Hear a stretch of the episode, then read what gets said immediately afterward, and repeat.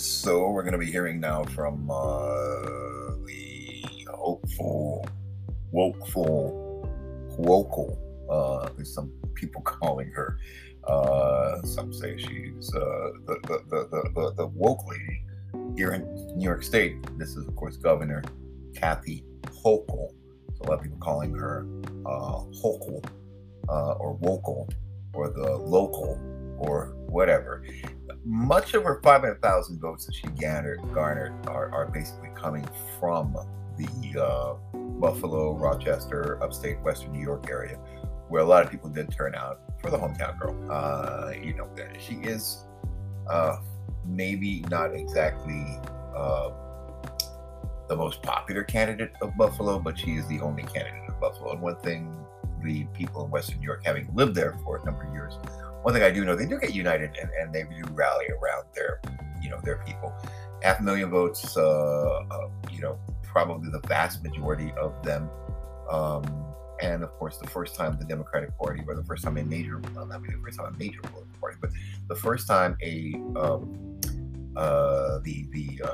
Democratic Party had chosen a woman to be the nominee for governor. Many thought Andrew Cuomo was going to come back somehow and swing things and play things around, but some people say behind the scenes he may have been playing around as well.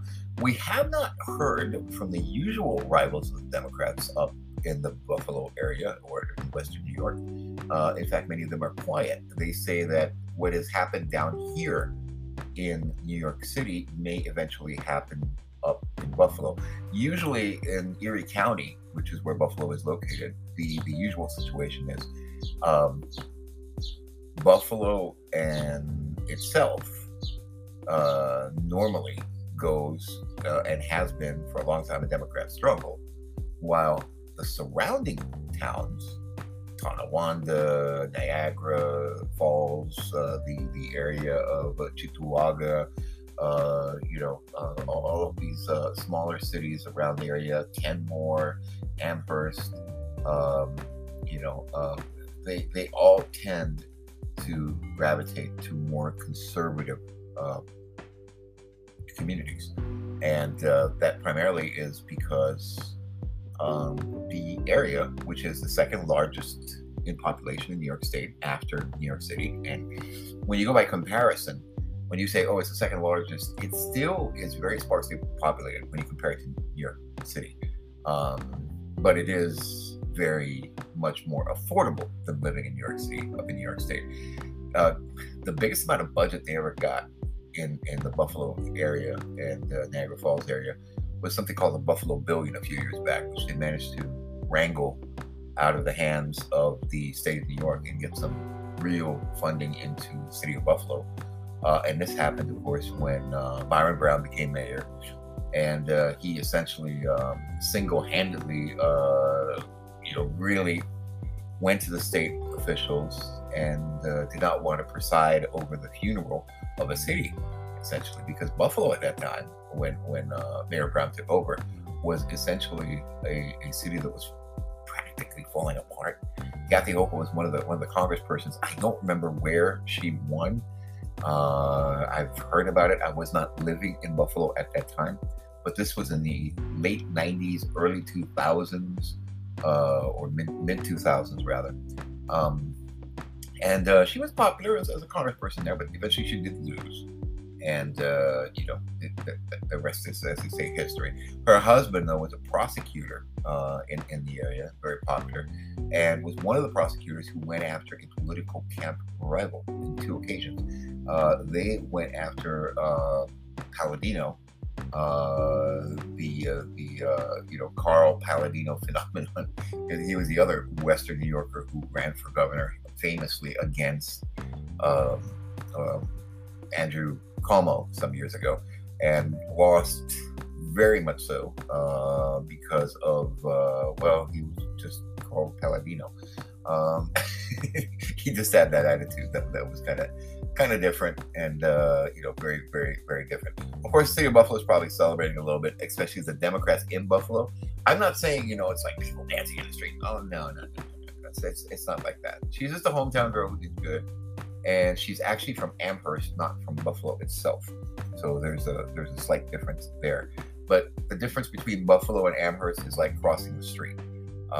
One part of Buffalo, the northern part of the city, you just take a bus or the lone subway line, and you're in Amherst. You know, that's basically it. There's only one trolley car come subway line that runs through the city of Buffalo, goes from downtown Buffalo near the waterfront, and ends up over in the University of Buffalo, which is Mississauga. I'm not sure. Don't get me wrong there. I could be wrong if I remember about where it is. There's a mall near it. Yeah. But that is no longer part of the city of Buffalo. The city of Buffalo is actually not that big, but the surrounding towns make it a big area. It is, as I said, the second largest metropolitan area in the state of New York, and that metropolitan area almost reaches to the next nearest largest cities of Rochester, which is smaller than Buffalo, and then to the south of that is Syracuse. But that essentially makes up Western New York, is Buffalo and Rochester. Syracuse technically is central New York, so it's a different area. But Western New York runs up to the border with Pennsylvania. The next biggest city over on the other side is Erie. Not to be confused with Erie County, which is where Buffalo is located. Niagara Falls is the next big city over. Anything north of Buffalo, you go past it, you swim the river, you're in Canada. You're in another country. So that's the difference there. Anyhow, let's listen to Kathy Hochul getting a little bit over 500,000 votes in her victory, and how she did with this thing last night, about 7 hours ago, when she issued these remarks after noise.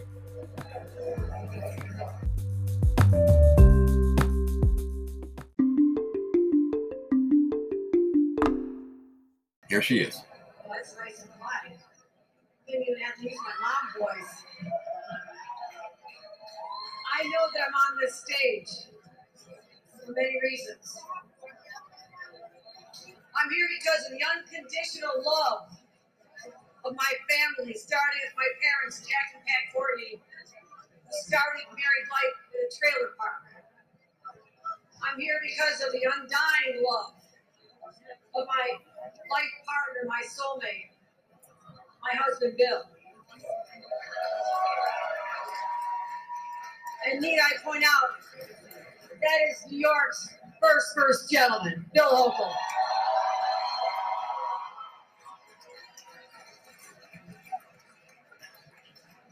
And I have two children who were preschoolers when their mother first ran for office.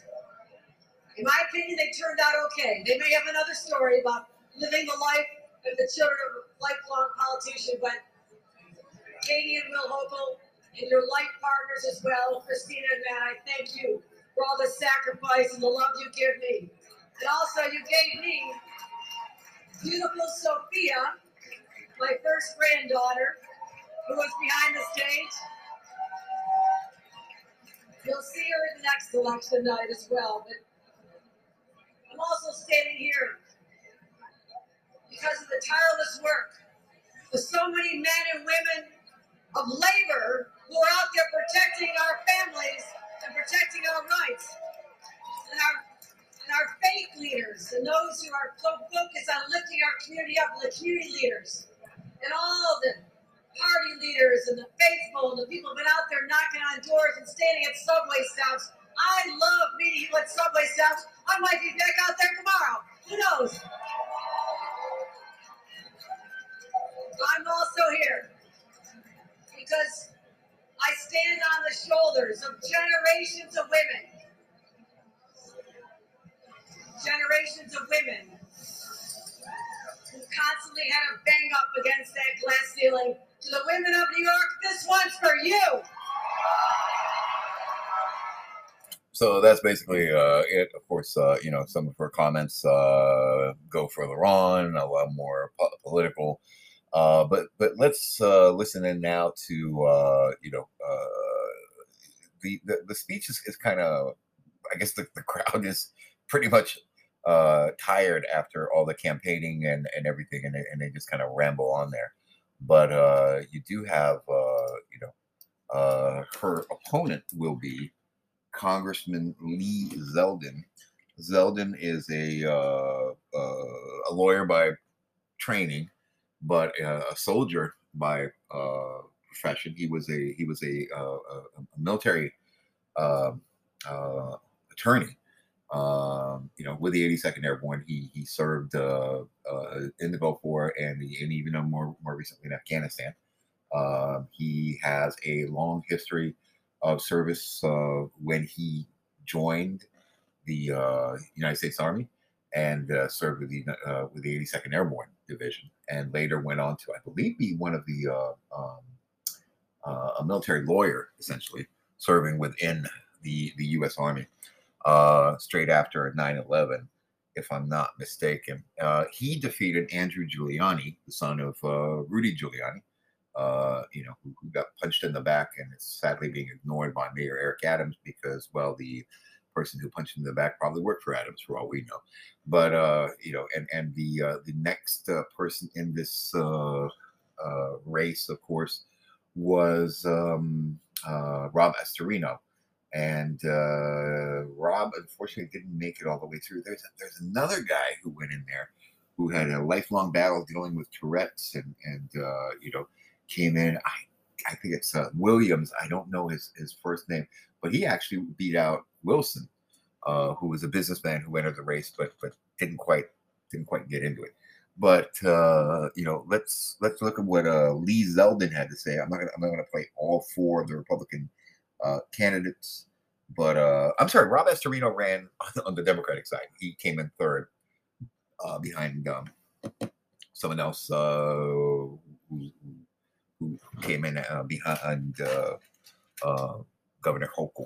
So let's listen to Congressman Lee Zeldin. And the thing that everybody has to kind of remember with the Republican candidates here in New York is this very, very, very, very plainly. And that is, of course, that in New York State, it is a very blue state. The vast majority of registered voters are Democrats, followed by independents, followed by Republicans. Republicans actually make up a smaller group than independents by a very marginal number. And that is how the swings happen. The entire number of Republican votes that turned out and voted and gave Lee Zeldin a victory, if you added up the top three candidates, only reach 370,000 votes. If you look at the votes that just Kathy Hochul got, it was over 500,000 votes. So that kind of tells you right there, it's only the primary, there's a long way to go, but that kind of tells you right there what exactly this is all about. Now, ironically, let's go to Channel 2 Buffalo, which carries a speech from Governor candidate Lee Zeldin. And we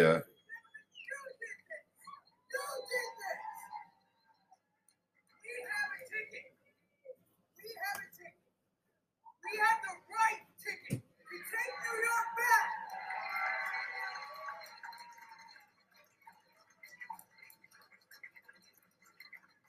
This has been an amazing whirlwind journey. But we all did this together. Now, with all of your help, we went up and down and side to side with this state.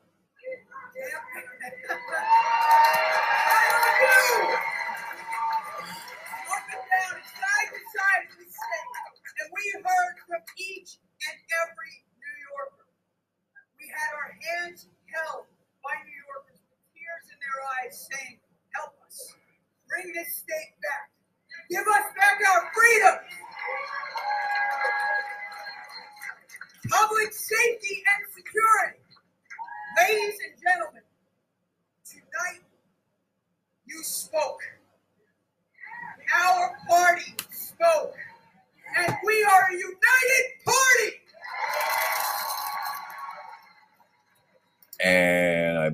that is the vice gubernatorial candidate. I'm sorry, I don't know her name at this moment, but I will try and get that name for you as she introduces or is making an introduction speech here to the governor Torio candidate for the Republican Party in New York State, the nominee of the Republican Party for the gubernatorial race, which will take place in November. Here is Lee Zeldin.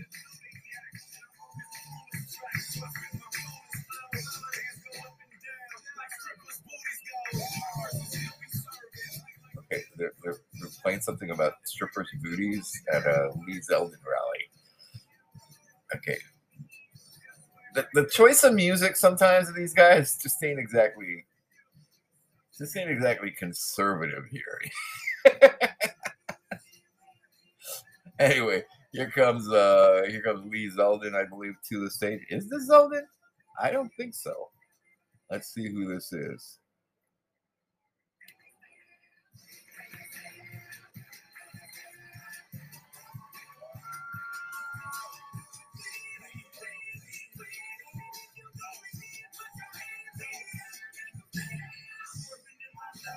Yeah, I believe this is, of course, Zeldin coming to the stage, shaking hands, giving hugs, United Party, the different candidates from the party, although the Giulianis are not present. Obviously, still a little, you know, it stings a little like Rudy's back, but you know, it is moving forward. And let's see, you know, how it goes. Here's Lee's governor-elect. Here's the Republican nominee, Lee Zeldin.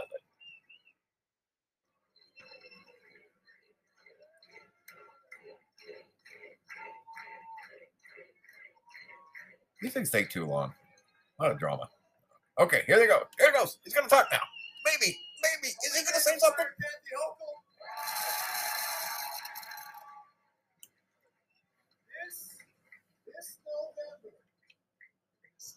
York, one-party rule will end. Kathy Hochul will get fired. We will restore balance and common sense to Albany again.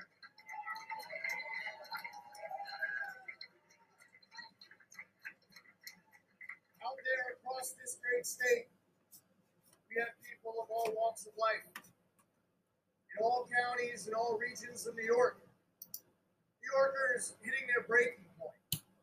They're deciding whether or not to stay here or head to other places. More than any other state in the entire country right now, we're seeing with this population loss. One-party rule, supermajorities in the Assembly and Senate, outsized power of people who self-describe as socialists. Why are New Yorkers hitting this breaking point? They don't feel safe on our streets and on subways and in their homes and in their places of employment.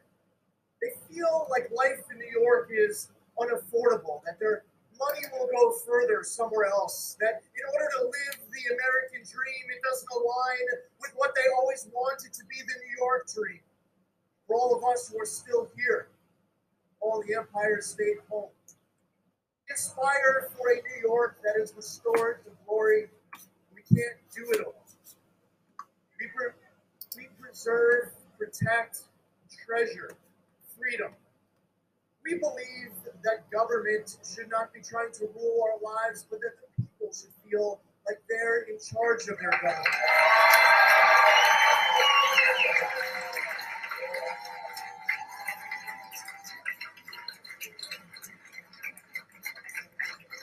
So Kathy Hochul, she's in over her head. She's a walking identity crisis, to be honest.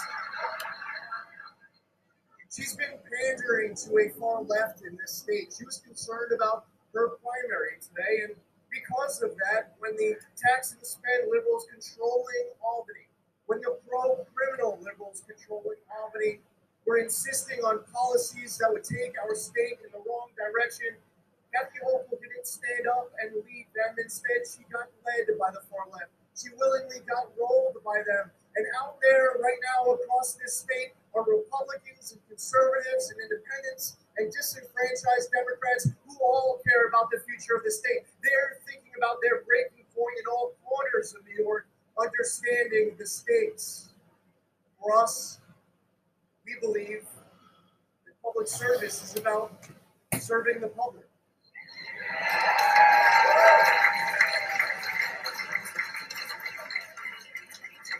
Kathy Hochul has been acting as if the public is there to serve her. Unilaterally extending her COVID emergency powers without seeking approval from the state legislature. When we were calling for a repeal, a major overhaul to cashless bail, even New York City Mayor Eric Adams calling for a major overhaul to cashless bail, Kathy Hochul said she needed to see more data. As we were critical about the Manhattan District Attorney, Alvin Bragg, Kathy Hochul said that we should cut him some slack, that he just got there and that he was doing his job. While we believe that there's an opportunity in this state to unleash the prosperity of reversing the state's ban on the safe extraction of natural gas, one-party Democratic rule looks to go in the opposite direction.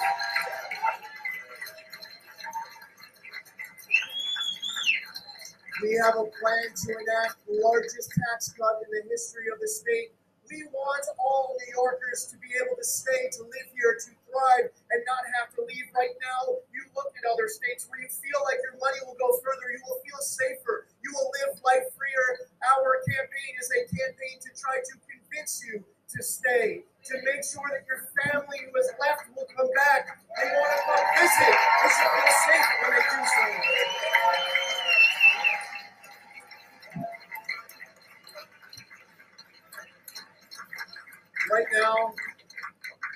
Right now in Flushing, Queens, is a loyal, liberal, Democrat, Asian American parent who is concerned about one of their own getting pushed in front of an oncoming subway car and being killed, stabbed to death in their apartment in Lower Manhattan, beaten to death on the streets because of anti-Asian hate. In Brooklyn, there's a young Jewish boy who may be walking to their yeshiva or leaving prayer, who may become the next victim of a violent anti-Semitic attack. I hear about this Sikh community telling me stories about how one of their own is attacked with raw, violent hate for that Asian American mom and dad who prioritizes their son and daughter's education above all else. They recognize that we should be challenging our students to go as far as possible in recognizing what success and hard work is. There's that young Hispanic family in the city, and the young Black family in the city, stuck in multi-generational poverty. Their kids stuck in poor-performing public schools. They should have access to a quality education just like everybody else.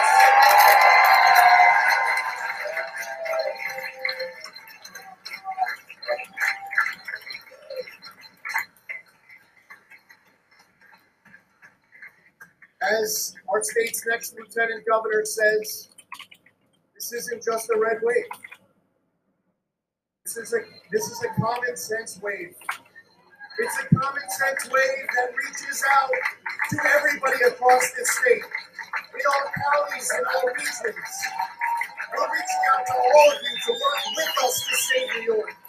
This is a rescue mission to save our state, and losing is not an option.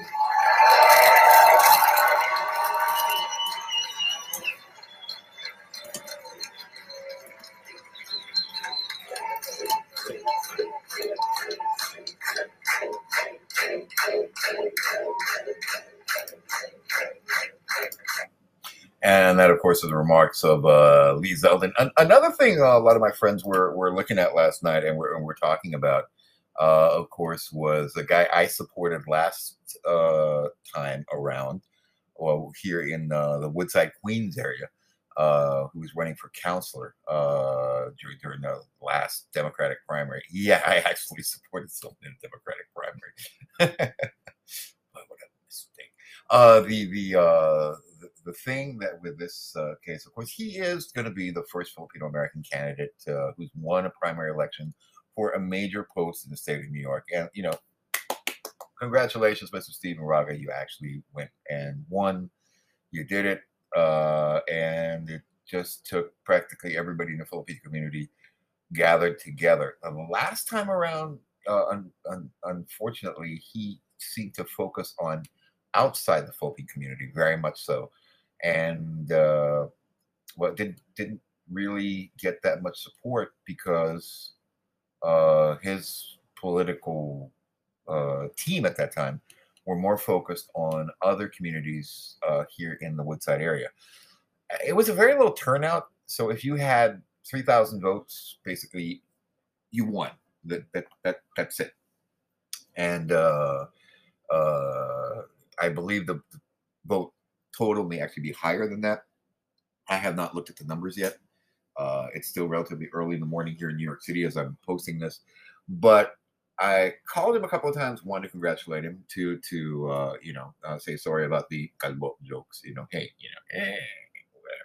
But the reason I got on him and his people, and I really kind of took him to task, not him personally, but his campaign team, was there were nonstop text messages, there were messages on Facebook, there were things like this that just keep going out and trying to raise money, when in fact it was very well known that he was leading about 70-30, and the late John F. Kennedy, as his father once said, nobody should be made to pay for a landslide. Maybe in the next round, he's fighting against someone else in a different party. I believe he's fighting against Sean Lally, will be the candidate who I've also interviewed. You can look here on the podcast and you can listen to Sean. Most of the other candidates, Republican or Democrat, actually call me back. This one, well, he's got something stuck up his butt, so that's his problem. But let's listen to him and what he has to say. He's got to learn that once you enter public office, he's got to be like Brian Barnwell, who really was a public servant and really did serve the people in his constituency, regardless of their political or physical color. Christina Raga.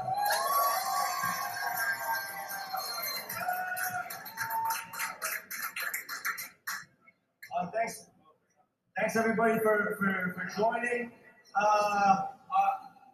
I did not write anything because as per Victoria, I had to just think of when the poll sites were closing at 9 p.m. So that's still where my brain is at.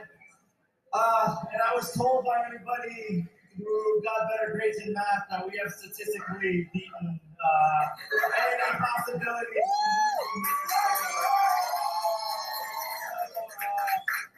Apparently, I have to announce that I will continue to not push to the general election because we won the primary.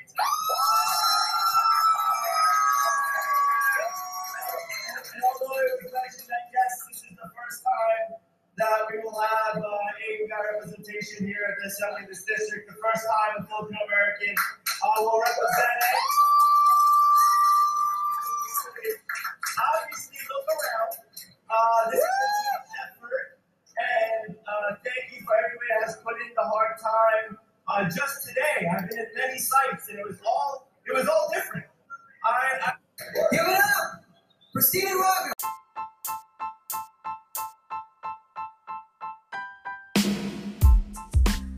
So you heard that. That's Stephen Raga, Democrat. He won in New York for the primary for the 30th State Assembly District. I interviewed his opponent. Kid fresh out of high school, with a very nice attitude towards being a part of it. But basically, Raga is backed by practically the entire Democratic Party machine in New York State, by many of the key Filipino American political leaders. And it would be very hard for Raga to lose. It's his race to lose, basically. He's even endorsed by the vice chair of the Democratic Party. So that tells you a lot right there. I am Mike of New York. That is latest on what is happening with the primaries last night. There were some other races where Filipino Americans are involved, and some of them are still going forward. We will take a look at that with the race of Ron Falcone, who is running in Ohio. There is also some other results from California that we're still waiting for, that we haven't gotten to see. Of course, their attorney general there is Filipino. I'm not really sure if Sean Reyes is up for re-election in Utah, but those are some of the other Filipino Americans who are running. There are other Filipino Americans also in New York State who have filed and taken part, but they're just not part of the big national scene of, they run essentially as your average American. The fact that they're Filipino American, the fact that they're AAPI, they don't really bring that much of the to the forefront, at least in this particular case. It's different for Mr. Raga because, of course, he's running in New York City, where every little bit helps, and every political camp that you can organize with, especially if it's your own people or your peeps, is very important in a very highly ethnically divided city that is run by a uniparty of the Democratic Party with all its different factions. I'm Mike of New York. That's it. That's the latest for me.